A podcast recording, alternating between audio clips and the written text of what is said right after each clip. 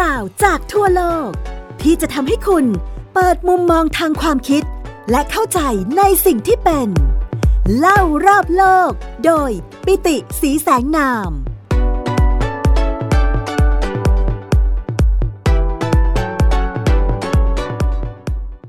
สวัสดีครับ ผู้ฟังที่รักทุกท่านกลับมาพบกับผมปิติศรีแสงนามและไทย PBS Podcast เล่ารอบโลกกันต่อนะครับ ในเรื่องของนารายอวตาร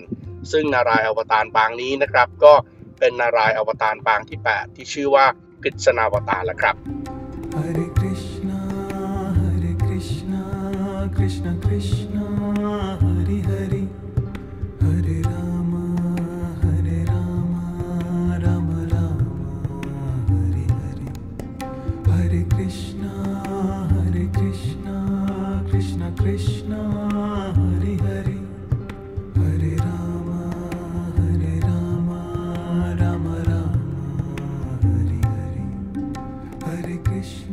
กฤษณาวตารเนี่ยเราเล่ากันไปในคราวที่แล้วแล้วนะครับ ว่าเริ่มต้นกำเนิดพระกฤษณะเนี่ยเกิดขึ้นได้ยังไงนะครับเรื่องของเรื่องก็คือที่เมืองมัทุรานะครับ กษัตริย์ชื่อว่าอุคราเสนเนี่ยมีพระมเหสีชื่อว่า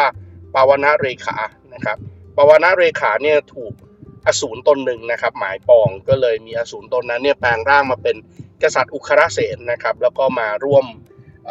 บทอัศจรรย์ด้วยกันนะครับ แล้วก็เกิดโอรสขึ้นมาคนหนึ่งนะครับ เป็นเจ้าชายชื่อว่า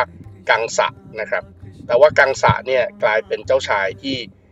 มีจิตใจที่มันผิดปกตินะครับ เพราะว่าก็มีพ่อเป็นอสูรที่ปลอมตัวมานะครับ เพราะนั้นก็เลยเกิดปัญหาขึ้นนะครับว่า เอ๊ะกังสะเนี่ยจะเริ่มต้นที่จะทำแผนชั่วร้ายต่างๆ ในโลกนะครับ ก็ร้อนถึงพระวิษณุหรือว่าพระนารายณ์นะครับ ต้องลงมากำเนิดนะครับ ลงมาอวตารโดยไปเกิดเป็นบุตรของนางเทวกีนะครับกับ วาสุเทวะ หรือว่าวาสุเทพนะครับ แน่นอนพญากังสาเองนะครับ ก็มีเสียงจากอสูรมาเตือนนะครับ ว่าโอ้ลูกของนางเทวกีกับวสุเทวะเนี่ยนะครับ จะมาเป็นคนที่ฆ่าล้างเผ่าพันธุ์ของพญากังสะนะครับ เพราะฉะนั้นพญากังสาเองก็ไปกดดันนะครับ ให้เทวกีแล้วก็วาสุเทพเนี่ยซึ่งก็เป็นพญาติพระวงศ์เนี่ยนะครับ ให้สัญญาว่าทุกครั้งที่มีลูกเกิดขึ้นมา จะต้องส่งลูกมาให้ และแน่นอนเมื่อส่งลูกมาให้ พญากังหรือว่าพญากงในเรื่องนี้ก็ฆ่าลูกของวสุเทวะกับเทวกีทิ้งซะนะครับ จนกระทั่งทนไม่ได้แล้วนะครับวสุเทวะกับนางเทวกีเนี่ยก็แอบมีลูกกัน และลูกคนนี้ก็เป็นลูกคนที่เจ็ดนะครับลูกคนที่เจ็ดเนี่ยเป็นลูกที่เกิดขึ้นจากพระนารายณ์นะครับ ส่งให้พญาอนันตนาคราชนะครับ มากำเนิดเป็นเด็กชื่อว่าพลรามนะครับ แต่ว่าพอ ส่งพอลูกที่ชื่อว่าชื่อว่าพลรามเกิดออกมาเนี่ยนะครับ เทวกีก็แอบเอาลูกคนที่เจ็ดเนี่ยไปซ่อนไว้ซะนะครับ แล้วก็ส่งให้ส่งให้ลูกสาวของญาติทางห่างนะครับ ที่เป็นเพื่อนกันเนี่ยไปกับนางไปไปไปเจอกับพญากงแทน เมื่อพญากงจะจับเด็กคนนี้นะครับฟาดนะครับก็พบว่าเด็กคนนี้ก็กลายร่างเป็นเทวดานะครับ และเทวดาหญิงคนนี้ก็ประกาศชัดเจนว่า ลูกชายของอวสุเทวะกับเทวกีที่จะมาฆ่าล้างเผ่าพันธุ์พญากังสาเนี่ยเกิดกันขึ้นแล้วนะครับ และแน่นอนนั่นก็คือลูกชายคนที่8นะครับของวสุเทวะกับนางเทวกี ซึ่งพอเกิดขึ้นมาเพื่อความปลอดภัยนะครับนางเทวกีกับวสุเทวะก็สลับลูกกันนะครับ โดยให้ลูกชายคนนี้เนี่ยที่ชื่อว่ากฤษณะนะครับ ไปอยู่กับคนที่เป็นโคปานนะครับ หรือว่า คนเลี้ยงวัวนะครับ ซึ่งคนเลี้ยงวัวคนนี้ชื่อว่านันทะนะครับ เพราะฉะนั้นนันทะก็เลยกลายเป็นพ่อบุญธรรมของพระกฤษณะ และพระกฤษณะเองนะครับ ก็กลายเป็นลูกนะครับของคนเลี้ยงวัวนะครับ อันนี้ก็เป็นความเดิมตอนที่แล้วนะครับ ในตอนกำเนิดพระกฤษณะนะครับ วันนี้ผมขออนุญาตเล่าเรื่องของพระกฤษณะในวัยเจริญเติบโตต่อมานะครับ โดยขออนุญาตนำเอาข้อเขียนนะครับของคุณอภิรักษ์การจนะคงคาที่ เผยแพร่อยู่ในเว็บไซต์ Human Excellence นะครับมาเล่านะครับ เพราะว่าท่านเองได้รวบรวมข้อมูลไว้อย่างละเอียดเลยนะครับ ขออนุญาตเริ่มต้นดังนี้นะครับพระกฤษณะเติบโตท่ามกลางหมู่คนเลี้ยงโคนะครับหรือว่าคนเลี้ยงวัว แค่เพียงในขวบปีแรกนะครับ ก็มีอสูรนะครับถึง 3 ตนมาพยายามทำลายพระกฤษณะโดยอสูรตนแรกเนี่ยชื่อว่าอสูรปุตนะนะครับอสูรปุตนะเนี่ยก็แปลงร่างมาเป็นหญิงสาวนะครับ จะมา ให้นมกับพระกิจนะโดยแอบใส่ยาพิษเอาไว้ที่นมนะครับ อันนี้ก็แน่นอนนะครับ ใส่ไว้ที่นมนี่ไม่ใช่นมแก้วๆนะครับ แต่ว่าใส่ไว้ที่ขอโทษนะครับ หัวนมของเธอนะครับ เพราะฉะนั้นพระกิจนะก็รู้ทันนะครับว่า โอ้จะมีพิษอยู่ที่หัวนมแบบนี้นะครับทำยังไงล่ะ ถึงจะแก้พิษได้ไม่ต้องกลัวนะครับ เพราะว่าพระกิจนะเองเนี่ยมีบุญญาบารมีนะครับ ดูดนมเท่าไหร่ก็ไม่ต้องกลัวนะครับว่าจะมีพิษจะมีอะไรนะครับ ดังนั้น ก็เลยดูดนมไปเรื่อยๆ ดูดนมไปเรื่อยๆ ดูดนมไปเรื่อยๆ จนในที่สุด นางปีศาจตนนี้นะครับ อสูรปุตานะเนี่ยก็เลยสิ้นชีพไป เพราะว่านมแล้วก็เลือดทั้งตัวหมดนะครับ ก็เห็นไหมครับว่าชีวิตพระกิษณะเนี่ยค่อนข้างที่จะมีสีสันแล้วก็อภินิหารมากนะครับ ครั้งที่สองนะครับก็มีอสูรอีกตนหนึ่งมานะครับ ชื่อว่าอสูรสักกตาสุระนะครับสักกตาสุระเนี่ยแน่นอนมีฤทธิ์นะครับที่สามารถที่จะบินได้นะครับ ก็เลยทำอะไรล่ะ วางแผนที่จะใช้กำลังของตัวเอง แล้วก็ความสามารถที่ตัวเองบินได้เนี่ย ยกรถบรรทุกที่เป็นภาชนะที่เป็นเหยือกใส่นมขนาดใหญ่เนี่ย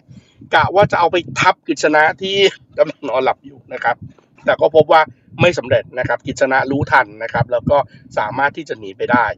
ส่วนครั้งที่3นะครับอสูร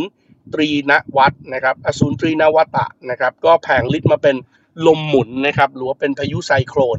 กะว่าจะพัดร่างของพระกฤษณะให้ตกลงมาจากตักของแม่บุญธรรมก็คือนางยโสดานะครับ ซึ่งก็เป็นโคปานนะครับเป็นภรรยาของคนเลี้ยงวัวนะครับ แต่ว่า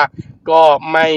ไม่เกิดผลนะครับพระกฤษณะด้วยความที่เป็นเด็กมีฤทธิ์นะครับ ก็เลยเอาก้อนหินขนาดใหญ่เนี่ยทุ่มใส่อสูรตรีนวัตนะครับ แล้วก็ทำให้อสูรตรีนวัตต้องหนีไปแล้วก็ พายุก็สงบลงนะครับ เพราะฉะนั้นเราจะเห็นนะครับว่าโอ้โหพระกิจนะ หรือว่าพระนารายณ์อวตารปางนี้เนี่ยเป็นนารายณ์อวตารปางที่มีฤทธิ์มากนะครับ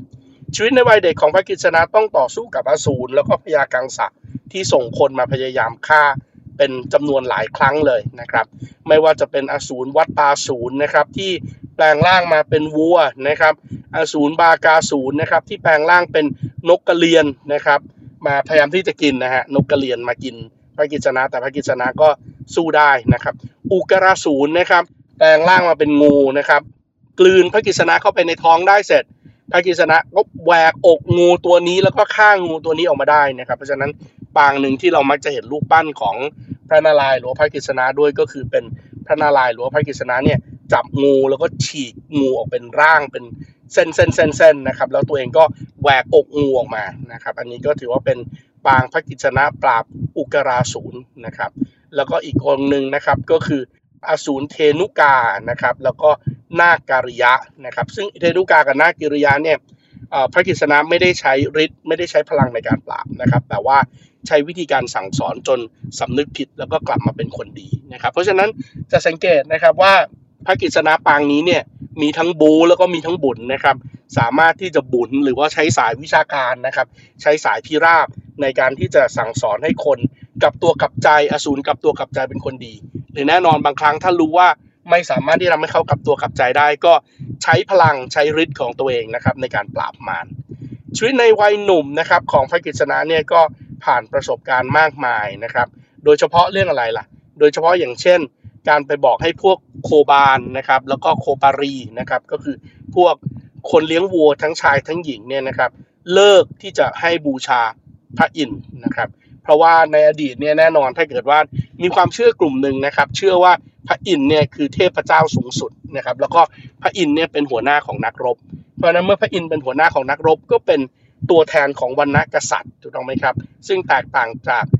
เทพเจ้าสูงสุด 3 จอมเทพ ซึ่ง เป็นตัวแทนของวรรณพราหมณ์นะครับ ดังนั้นในอดีตคนเลี้ยงวัวกลุ่มหนึ่งเนี่ยก็นับถือพระอินทร์นะครับ ก็ไม่เอาละนะครับ ไม่ให้นับถือพระอินทร์นะครับ โดยให้ไปว่าดักกลับไปนับถือ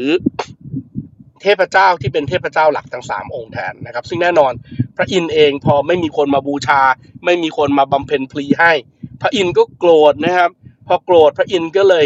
บังเกิดให้เกิดพายุฝนตกหนักเป็นเวลา 7 วัน 7 คืนเพื่อที่จะลงโทษนะครับ แต่ว่าในขณะที่กลุ่มคนเลี้ยงวัวกำลังเสียขวัญนนะครับ เพราะว่าถูกพระอินทร์ลงโทษให้ฝนตกหนัก 7 วัน 7 คืนเนี่ยสิ่งที่เกิดขึ้นนะครับก็คือกฤษณะเองก็ใช้นิ้วเพียงนิ้วเดียวนะครับ ยกภูเขาโควัฒนะขึ้นมานะครับ แล้วก็เอาภูเขาโควัฒนะเนี่ยมากำบังฝูงคนเลี้ยงวัวเอาไว้นะครับทำให้เกิดอะไรขึ้นทำให้เกิดสิ่งที่เกิดขึ้นก็คือ คนเลี้ยงวัวก็ปลอดภัยจากพายุฝนนะครับ เพราะว่ามีภูเขาที่ชื่อว่าภูเขาโควันธนะเนี่ยเป็นตัวบังฝนของพระอินทร์พอพระอินทร์พอรู้ว่าโอ้ที่จริงคิดผิดแล้วนะครับ ไปเหยียบปลาปลาพระนารายณ์ที่อวตารลงมา พระอินทร์ก็เลยทรงช้างเอราวัณลงมานะครับ พร้อมกับมอบแม่โคสุรพี หรือว่าโคที่เป็นโคสมปรารถนานะครับ อยากจะขออะไรจากวัวสุรพีก็ขอได้มาให้กับพระกิจนะนะครับ พระกิจนะเองนะครับ ถือว่าเป็น อีกหนึ่งเทพนะครับที่เป็นสัญลักษณ์ของความรักด้วยนะครับในศาสนาพราหมณ์ฮินดูเนี่ยสาวกของศาสนาพราหมณ์ฮินดูจำนวนหนึ่งเนี่ยมีปฏิสัมพันธ์กับพระเทพเจ้าของเขา ไม่ใช่มองว่าเทพเจ้าของเขาเป็นเทพเจ้าสูงสุดที่โดนบันดาลสิ่งต่างเท่านั้นนะครับ แต่บางคนเนี่ยมีความรักอย่างบริสุทธิ์ใจนะครับ อยากที่จะเป็นแฟน อยากที่จะเป็นภรรยา อยากที่จะเป็นสามีกับเทพเจ้าของเขาก็ได้นะครับ เพราะฉะนั้นในเรื่องของรีรารักนะครับในเรื่องของกามรสนะครับของพระกิจนะเองเนี่ยในเรื่องนี้ก็ถือว่าไม่เป็นรองใครนะครับ เมื่อพระกิจนะเติบโตเป็นหนุ่มเนี่ยนะครับก็แน่นอนในกลุ่มของนางโคปีนะครับหรือว่าโคปารี โคปีเนี่ยก็คือนางผู้เลี้ยงโคทั้งหลายนะครับภรรยาของคนเลี้ยงวัวนะครับทั้งสาวแก่แม่ไม้ทั้งหลายนะครับ ก็ตกหลุมรักแล้วก็หมายปองพระกิจนะทั้งนั้นเลยนะครับ เพราะฉะนั้นวันหนึ่งคือ ต้องเข้าใจนะครับ เมื่อก่อนเนี้ยเวลาเลี้ยงวัวเขาไม่ได้ลง ไม่ได้เลี้ยงในโรงวัวในโรงนานนะครับ แต่ว่าเขาปล่อยวัวเนี่ยหากินไปเรื่อยๆ อารมณ์ประมาณในห้อยทมินนะครับ อารมณ์ประมาณในห้อยที่ ก็จะต้อนโคไปเรื่อยๆนะครับ ฝูงโคปาแล้วก็โคปีเนี่ยก็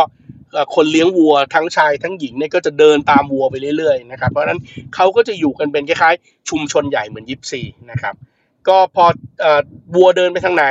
โคปาแล้วก็โคปีก็เดินตามไปด้วยนะครับ เพราะฉะนั้นเมื่อโคปาและโคปีเนี่ยเดินมาถึงริมฝั่งแม่น้ำยมุนานะครับ พวกโคปาหรือว่าคนเลี้ยงวัวผู้ชายก็ต้อนวัวไปกินหญ้า พวกโคปีหรือว่าสาวๆคนเลี้ยงวัวเนี่ยก็ลงไปเล่นน้ำอาบน้ำกันในแม่น้ำยมุนา และแน่นอนเมื่อรู้ว่าแม่น้ำยมุนาคือแม่น้ำศักดิ์สิทธิ์นะครับ ทุกคนก็ขอพรให้ตัวเองได้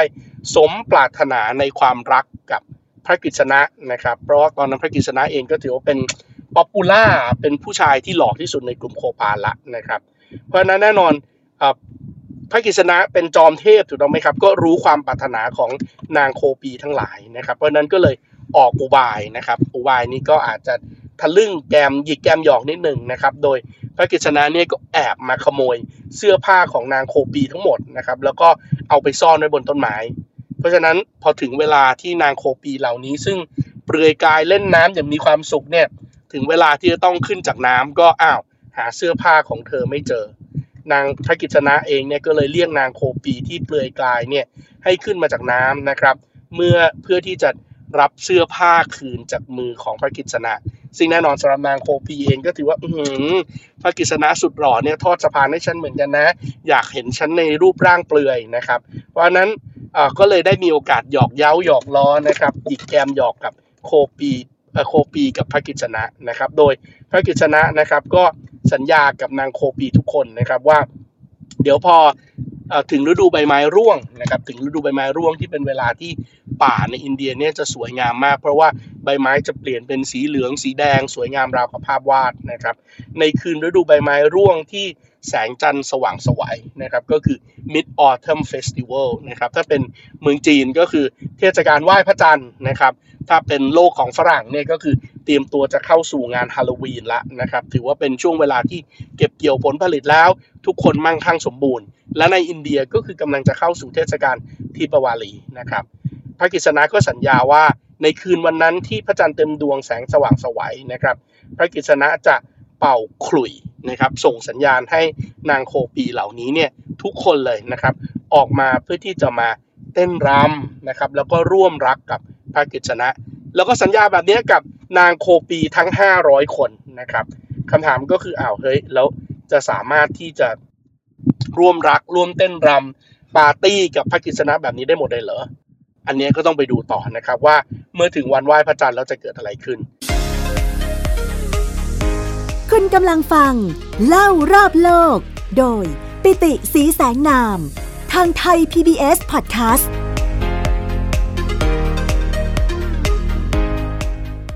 แน่นอนเมื่อถึงวันไหว้พระจันทร์นะครับ พระกิจนะก็เป่าขลุ่ยเรียกนางโคปีออกมา นางโคปีเหล่านี้ก็แอบหนีสามีของตัวเอง แอบหนีพ่อแอบหนีแม่ของตัวเองนะคนไหนยังไม่มีสามี เพื่อที่จะเข้ามาในป่า มาร่วมเต้นรำมาร่วมปาร์ตี้แล้วก็ร่วมรักกับพระกิจนะ โดยพระกิจนะหรือว่านารายอวตารของเราก็แสดงฤทธิ์ครับ โดยการทำให้นางโคปีทุกคนเนี่ยรู้สึกเคลิบเคลิมแล้วก็รู้สึกเหมือนกับว่าตนเองเนี่ยได้เต้นรำกับพระกิจนะ แล้วก็ได้มีสัมพันธ์พิเศษนะครับ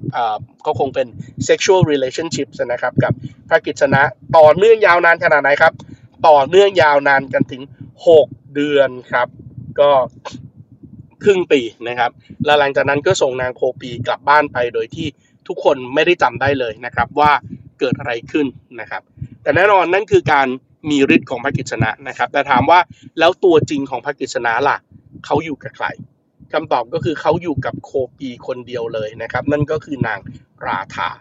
นางราธาเนี่ยก็ถือว่าเป็นหญิงสาวนะครับที่พระกิจนะเองเนี่ยตกหลุมรักนะครับ เทพเจ้าทั้งเทพเจ้าขนาดที่เป็นอวตารของจอมเทพสูงสุดนะครับ กลับมาตกหลุมรักกับ หญิงสามัญชนที่เป็นนางเลี้ยงวัว หรือว่าโคปีแค่คนเดียวชื่อว่าราธาแล้วก็ยอมทุกอย่างนะครับ แม้แต่การก้มลงไปจุมพิษที่เท้าของนางราธาด้วยซ้ำนะครับ ในคัมภีร์ต่างๆนะครับปุราณะต่างๆ ของศาสนาพราหมณ์ฮินดูเนี่ยมีกล่าวถึงบทรักนะครับ บทที่เป็นความหลงเสน่ห์นะครับของนางราธา ความรักที่มีต่อกันระหว่างพระกฤษณะกับนางราธาเทวีเนี่ย อยู่มากมายนะครับ แต่ว่าอย่างที่เรารู้ครับในที่สุดแล้วก็ไม่ได้สมหวังนะครับ ไม่ได้เป็นรักที่สมหวัง นางราธากับพระกฤษณะเองก็ไม่ได้สมรสกัน แล้วก็ไม่ได้อยู่ครองคู่กัน happily ever after นะครับแต่ว่าบทรักตรงนี้ก็ถือว่าเป็นความประทับใจนะครับ แล้วก็ทำให้ศาสนิกชาวพราหมณ์ฮินดู โดยเฉพาะหญิงสาวจำนวนมากเนี่ย ก็มีราธาแล้วก็พระกฤษณะแล้วก็ความดื่มด่ำในความรักของพระกฤษณะหรือว่าพระนารายณ์เนี่ยเป็นเป้าหมายในการดำเนินชีวิตนะครับปวารณาตัวเองเป็นคู่รักหรือว่าเป็นภรรยาของพระนารายณ์ในกฤษณาวตารแบบนี้ก็มีนะครับ แน่นอนกล่าวถึงความแค้นนะครับของพญากังสาที่ก็ยังกลัวอยู่นะครับ ว่าเฮ้ยเดี๋ยวพระกิจนะจะมาฆ่าหรือเปล่านะครับพญากังสาเองก็เลยยังพยายามที่จะมี แผนการในการสังหารพระกิจนะต่อไปนะครับ อย่างเช่น ส่งอสูรสังการสูรนะครับ เข้ามาทำร้ายนางโคปีที่มาอยู่กับพระกิจนะนะครับ พระกิจนะแล้วก็พลรามเนี่ยก็เลยได้เข้าต่อสู้นะครับ แล้วก็ตัดหัวสังกาสุระได้นะครับ แล้วก็เอ่อก็สามารถที่จะเอาชนะอสูรที่พญากังสะอย่าลืมนะครับพญากังสะเนี่ยถึงแม้ว่าจะกำเนิดเป็นมนุษย์แต่ว่า มีพ่อเป็นอสูรถูกต้องไหมครับ มีพ่อเป็นปีศาจเพราะนั้นก็เลยเป็นหัวหน้าปีศาจส่งปีศาจมาทำอะไรก็ได้นะครับ นอกจากสังการสูรแล้วนะครับ ก็ยังมีการส่งอสูรวัวมาทำร้ายนะครับ สิ่งที่เกิดขึ้นก็แหมส่งวัวมาให้คนเลี้ยงวัว จะมาทำร้าย คนเลี้ยงวัวรู้วิธีปราบวัวอยู่แล้วนะครับ ก็เลยจับวัวตัวนี้หักคอซะจนตายนะครับ แน่นอนโหราจารย์หรือว่าที่ปรึกษาของพญากังสะก็ยังทำนายต่อไปนะครับว่า พระกิจนะจะมาสังหารพญากังสะจนได้ ในที่สุดสิ่งที่พญากังสะทำก็คือพญากังสะก็เลยจับนางเทวกี แล้วก็วสุเทวะเนี่ยไปขังคุกเอาไว้นะครับ พร้อมกับวางแผนสังหารพระกิจนะอีก โดยเชิญพระกิจนะมาบอกว่าเนี่ยเห็นไหมพ่อจริง ๆ กับแม่จริง ๆ ของเธอถูกขังอยู่ที่นี่ เพราะฉะนั้นให้กลับมาช่วยเขาที่เมืองมัทุราและในระหว่างทางก็ส่งอสูรที่เป็นมานะครับ ชื่อว่า กสินเข้าไปรอบทำลายพระกิจนะระหว่างทาง พระกิจนะก็โชว์ฤทธิ์เลยครับ โดยการเอากำปั้นเนี่ยยัดใส่ปากของอสูรม้าเกสินซะจนสิ้นชีพนะครับท่านั้นยังไม่พอนะครับ ยังส่งอสูรหมาป่ามาด้วยนะครับ อสูรหมาป่ามาไม่มาเป็นหมาป่าครับ แต่ว่ามาเป็นขอทานยาจกเข็นใจวันนิพกนะครับ แล้วก็ กะว่าจะมาเรียกร้องความสนใจ แล้วก็ขอความช่วยเหลือจากพระกิษณะ แล้วระหว่างทางเนี่ยพระกิษณะสงสารก็จะรีบทำลายพระกิษณะ ซึ่งพระกิษณะก็ล่วงรู้กลอุบายนะครับ แล้วก็ปราบได้สำเร็จนะครับ ในที่สุดนะครับพญากังสาเองก็เลยส่งขุนนางเอกนะครับอมาตเอกชื่อว่าอากุระนะครับอากุระเนี่ยก็มาเชื้อเชิญพระกิษณะเข้าไปในเมืองนะครับแต่ว่าอากุระเองเนี่ยถึงแม้ว่าจะเป็นลูกน้องของพญากังสานะครับ แต่ก็เป็นคนที่พักดีใน พระนารายณ์นะครับ แล้วก็เป็นคนที่พักดีต่อพระกิษณะด้วย ก็เลยแอบเล่าแผนร้ายของพญากังสะนะครับว่าโอ้เนี่ยพญากังสะกำลังจะลวงพระกิจนะนะเข้าไปสังหารในเมืองนะครับ เพราะฉะนั้นต้องทำลายทำยังไงให้ได้นะครับ พระกิษณาและพลรามก็เลยเดินทางเข้าไปในเมืองครับ แล้วก็จัดการทำลายสิ่งศักดิ์สิทธิ์ของพระศิวะทั้งหลายที่ ตัวของพญากังสาได้รับมานะครับ สังหารคนเฝ้าประตูนะครับปราบช้างกุลยะวันปิละนะครับ แล้วก็แน่นอนในที่สุดแล้วเนี่ยพญากังสาเองนะครับ ก็ส่งนักมวยปล้ำนะครับ ออกมาทำการต่อสู้นะครับ เพื่อที่จะพิสูจน์ฝีมือ พระกิษณะเองก็ต่อสู้กับนักมวยปล้ำชื่อว่าจานูละแล้วก็มุสติกะจนสำเร็จนะครับ ท้ายที่สุดนะครับเกิดอะไรขึ้นเมื่อทั้งพลรามทั้งพระทั้งพระกิษณะเองเนี่ย สามารถที่จะปราบปรามสิ่งศักดิ์สิทธิ์ทั้งหลายของพญากังสาได้หมดนะครับ ท้ายที่สุดพระกิษณะก็ลากตัวพญากังสาลงมาจากบัลลังก์แล้วก็ใช้กำปั้นอันทรงพลังของพระกิษณะเนี่ยทุบซะจนพญากังสาเนี่ยสิ้นชีพ หลังจากนั้นนะครับก็มอบสมบัติคืนให้กับกษัตริย์อุคารเสนจำได้ไหมครับอุคารเสนนี่คือตัวดีนะครับที่เป็นที่เป็นกษัตริย์ที่ดีจริง ๆ แต่ว่าถูก ตัวของพญากังสารนี่เอาไปจองจำเอาไว้ ให้กลับมาครอบครองเมืองที่ชื่อว่าเมืองเมืองมัทุราอีกครั้งหนึ่งนะครับ แล้วก็หลังจากนั้นพระกิษณะเองทำยังไงต่อครับ พระกิษณะเองก็กลับไปอาศัยอยู่กับคุณแม่นะครับ นางเทวกีไปรับใช้ดูแลนางเทวกีนะครับ พระกิษณะตามตำนานเนี่ยก็ยังมีการปราบอสูรอีกหลายครั้งนะครับ จนในที่สุดทำยังไงครับ จนในที่สุดก็รู้สึกเบื่อหน่ายกับชีวิตที่ อยู่ในวังวนแบบนี้นะครับ ก็เลยไปหาทำเลที่ตั้งสร้างเมืองใหม่นะครับ แล้วก็ขอให้พระวิศวกรรมนะครับ ช่วยเนรมิตเมืองให้เสร็จนะครับ แล้วก็ตั้งชื่อเมืองใหม่นี้ว่าเมืองทวารากา หรือว่าเมืองทวาราวดีนะครับ เมื่อย้ายมาอยู่ที่เมืองทวารากา หรือว่าทวาราวดีแล้วนะครับ ซึ่งตามตำนานเนี่ยนะครับเขาก็เชื่อกันว่า เมืองทวารากา หรือว่าเมืองทวาราวดี ปัจจุบันนี้เนี่ยก็อยู่ที่รัฐอุตรประเทศของประเทศอินเดียนะครับพระกิจนะเองก็สาะแสวงหาภรรยาให้กับตัวเองนะครับ ทั้งภรรยาให้กับตัวเอง พระกิจนะแล้วก็ภรรยาให้กับพลรามด้วยนะครับ ซึ่งที่น่าเศร้าก็คือพระกิจนะเองเนี่ยก็ไม่ได้กลับไปสนใจแล้วก็ตามหานางราธาอีกครั้งหนึ่งนะครับเพราะนั้นเรื่องราวของเราก็มาถึงจุดที่เป็น จุดสำคัญละนะครับ เพราะว่าทวารากาเนี่ยจะกลายเป็นเมืองที่ในที่สุดแล้วเข้าไปผูกสัมพันธ์กับเรื่องราวของทุ่งกุรุเกษตรใช่ไหมครับทุ่งกุรุเกษตร หรือว่าสงครามมหาภารตะ ที่เมืองทวารากาเนี่ยเเดี๋ยวฝ่ายทั้งสองฝ่ายนะครับ พี่น้องปานดกพี่น้องเการบนะครับ ไม่ว่าจะเป็นฝ่ายทุรโยธนะครับ หรือว่าฝ่ายอรชุนนะครับ ต่างก็จะมาช่วยเหลือ ต่างก็จะมาขอความช่วยเหลือจาก พระกิจนะซึ่งก็เป็นพญาติพระวงศ์นะครับฝ่ายทุรโยธเองนะครับมาถึงแล้วก็ขอกองทัพจากพระกิจนะในขณะที่อรชุนเองเนี่ยแสดงความพักดีนะครับ ไม่สนใจกองทัพอันเก่งกล้าสามารถของกิจนะแต่ขอให้กิจนะเองเนี่ยไปช่วยเป็นพลขับนะครับในการที่จะขับรถม้าศึก ในการที่จะออกรบกับกลุ่มของพวกทุรโยธนะครับในสงครามที่ทุ่งกุรุเกษตรใน มหาภารตะนะครับ ซึ่งผมเชื่อว่าเดี๋ยวในรายการของเรานะครับ ในระยะหลังๆเนี่ยเดี๋ยวคงจะต้องกลับมาเล่าเรื่องของมหาภารตายุทธให้ทุกท่านได้ฟังแน่นอนนะครับ Hare Krishna Hare Krishna Krishna Krishna